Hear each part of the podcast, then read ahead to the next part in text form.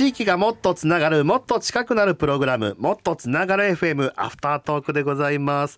今週はうどんアーティストで出張専門讃岐うどん職人の小野うどんさんにお越しいただいております。小野さん本日ありがとうございました。ありがとうございました。いやいいかがでしたか生放送。いやもうほんと一瞬一瞬でしたね。10分ぐらいだったんちゃうかっていうぐらいあの速攻で終わりましたね。感覚的にはいやこれ絶対もう、はい、これ絶対時間これ伸びるだろうなと思ってたら やっぱりもう本当に聞きたいことがどんどん次から次へと出てきちゃっていや本当にあのかなりちょっと駆け足の生放送になっちゃいましたけどすいません。ちょっとねあのアフタートークということでこちらちょっとより深い話をね、はい、伺っていければと。あのさっきねちょっと収録終わってからいろいろお話をさせていただいてて、はい、まあその話がもうどんどん盛り上がっちゃって もうこのまま回しちゃえということになってね ちょっとあのスタートしたわけなんですけども、はい、最初ねあのまあ高松からね今回、はい、えー、高松でお聞きの方からメールを頂いて、うん、ってところからあの僕がちょうど瀬戸内芸術祭っていうね、えー、瀬戸内海でやってる芸術祭でその香川の沖合にある直島っていう島に行った時に、うん、その島に1軒だけある製麺所があって、うん、そこがその朝の5時から1時間だけうどんをセルフうどんで食べさせてくれるっていうね、うん、1時間。1時間。ですもう運命の1時寝坊したら完全にアウトなんで。そうもうだ友達な5人ぐらいで行ったんですけど、もうみんな全員目覚ましかけて、もう5時になったらもう置いてくぞっつって、ね寝坊したら置いてくぞっつってもうみんなでレンタサイクルガー走らせて行ったのを覚えてますね。セルフうどんってでもねまあ確かにその店にしてみたら、こうまあ効率化っていうのもあるんでしょうけど、自分でやっぱ作って食べれるっていうのが。そうなんですよ。これがセルフサービスのやっぱ強みですし、まあ、今となってはね普通になってるかもしれないですけどこの食べる価値みたいなものをどこで作っていくかっていうので、まあ、僕はパフォーマンスをするっていうところ、まあ、これは何かっていうこうプロセスをに着目するっていうところなので、うん、飲食店もこう食べるまでのプロセスどういうところがあるかでどこに価値を置くかみたいなところでセルフサービスは多分その取るところに価値をつけたっていうものだと思うんですね。うんうん、確かに。なんか思い入れが増しますよね。いやそうなんですよね味一緒なのにだから自分で取るか自分で選択するかっていうその楽しさがよりそのなんかお店自体に価値を生み出すというか。確かにな、うん、なんか都市伝説なんだか噂なんだかあれですけどこうね高松の方なんか行くとこうネギは店の外に生えてるやつを抜いて 入れてみたいな言われる店があるって。いやでも本当とんでもないですね。あのネギとかまあそちょ抜いて抜くところちょ都市伝説レベルなんで僕分かんないんですけどあのお店にネギだけ置いネギと包丁が置いてあってあの入れたい人は自分で切って入れてっていうところはあの確実に存在します。すげえ包丁丸のまま置いてあるんですか、すごいですね。性善説に基づきすぎない？やそうなんですよ。いやもう逆にこのなんていうんですかね。今ってこう昔と比べてなんか縛られすぎだなと思うんですよね。そうですね。あもう法というかもうあれなんか殴ったら暴力だうんぬんかんぬんみたいな。昔ってそんなの何もなかっったって僕はいろいろ聞いてるんですけど、うん、今縛られすぎてるなっていうのがあってそうですね、うん、自由度が減ってるというか、うん、包丁ペンと置いとくなんてのありえないですけどありえない話ですよ、ね、成り立ってるところあるっていうね事実が、まあ、ねえ、うん、別にもそんな悪用するような人もいないってことがそれを証明してるわけですもんね。そうだよな、なんか場合なんかみんなで作ってるんだなお店をって感じがしますよね。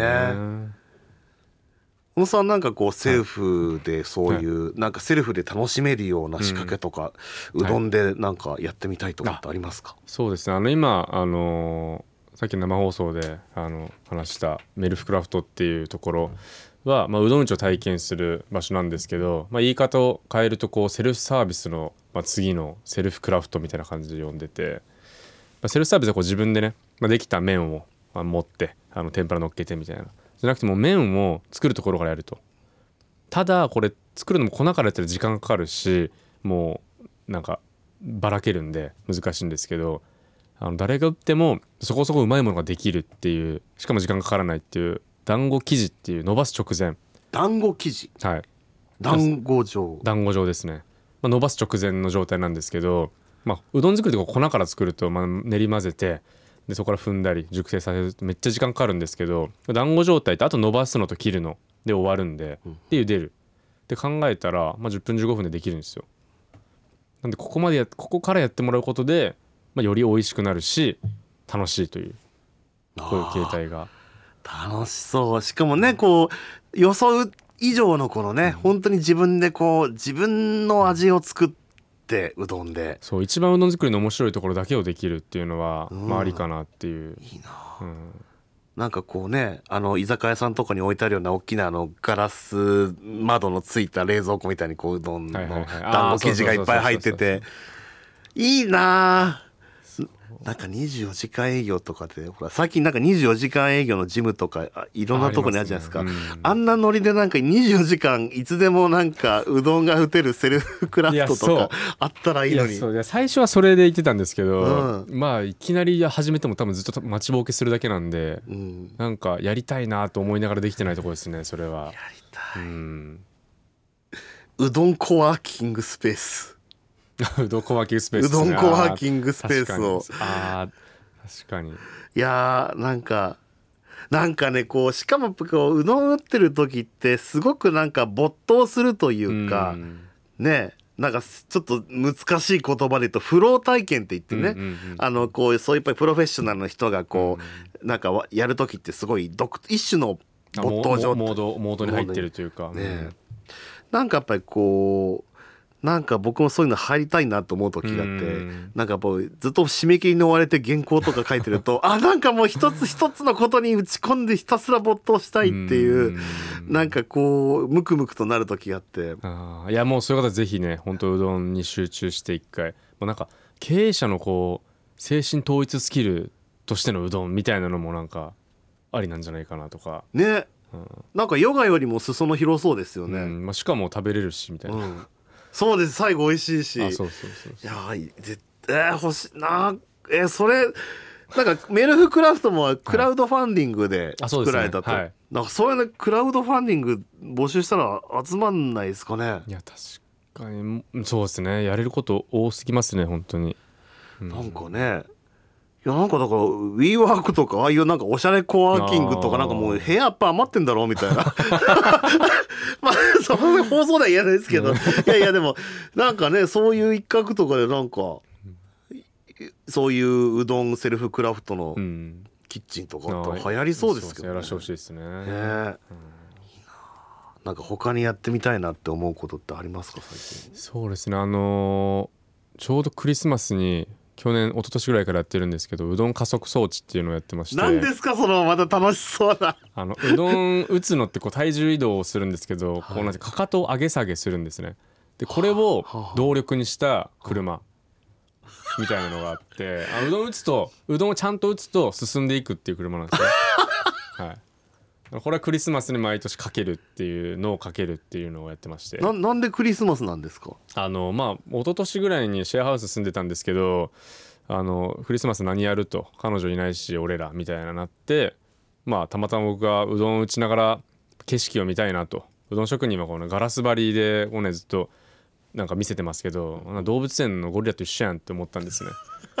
まあ一方的に見られてね。ちょっと僕はねまあそれはいい悪いってわけじゃないんですけど僕そう思っちゃってね景色見ながらって言ったらものづくりの人がシェアハウスにいたのでじゃあうどん打ちながら進もうよみたいな。うんうんでそれを作ったっていうのがまあクリスマスだったのでまあ恒例行事として、うん、今回も走ろうかなと。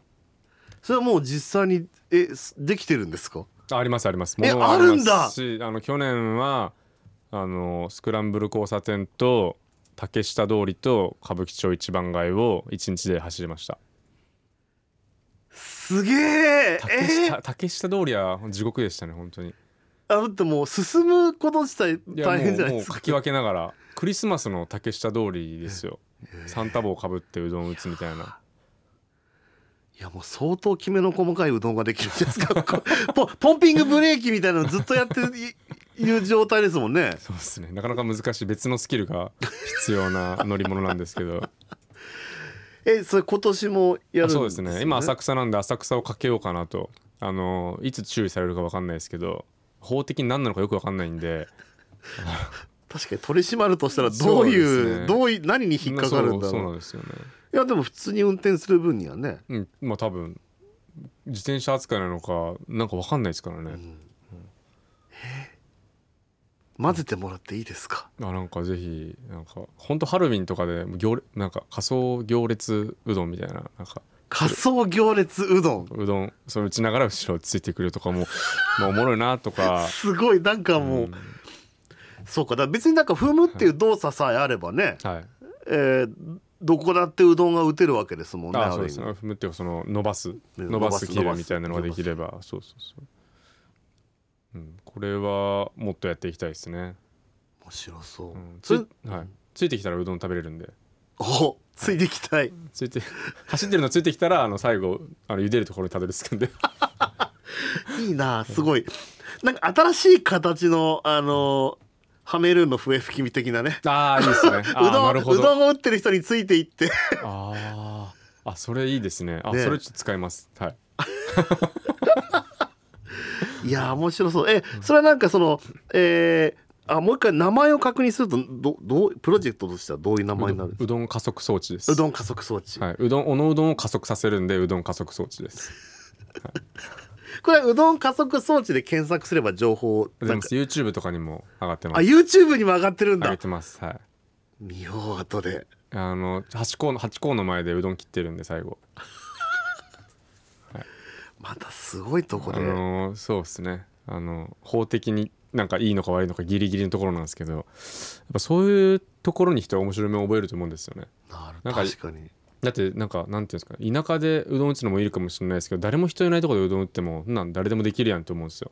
確かに。こんなとこでうどん打てるのっていうところでやっぱやることに価値と面白みがあるなと思うんですよね。確かに。いやだから僕唯一無二になるための方法っていろいろあると思うんですけどあの誰みんなが嫌がること絶対自分がしたくないこととかの中に絶対ヒントがあるなって思うんですあーでも分かる気がする、うん。意外とクリエイティブの発想ってその嫌だっていうことがあもう、ね、元っていうのはある。そのあの面白いことは確かに楽しいとこから思いつくんだけど、他と違うことの理由ってやっぱり自分が嫌だなって思うところにありますよね。それなんか僕もすごく分かりますその感じ。でも僕は多分それをややりたくないってことをやったら結果なんか誰もやってないから面白くなっちゃうっていう変態性があるから多分やりきれてるんですけど。なるほど。でもしかもちゃんとね目に見える形で実現してるってのがすごいですね、へえ僕多分クリスマス肥満な気がするんで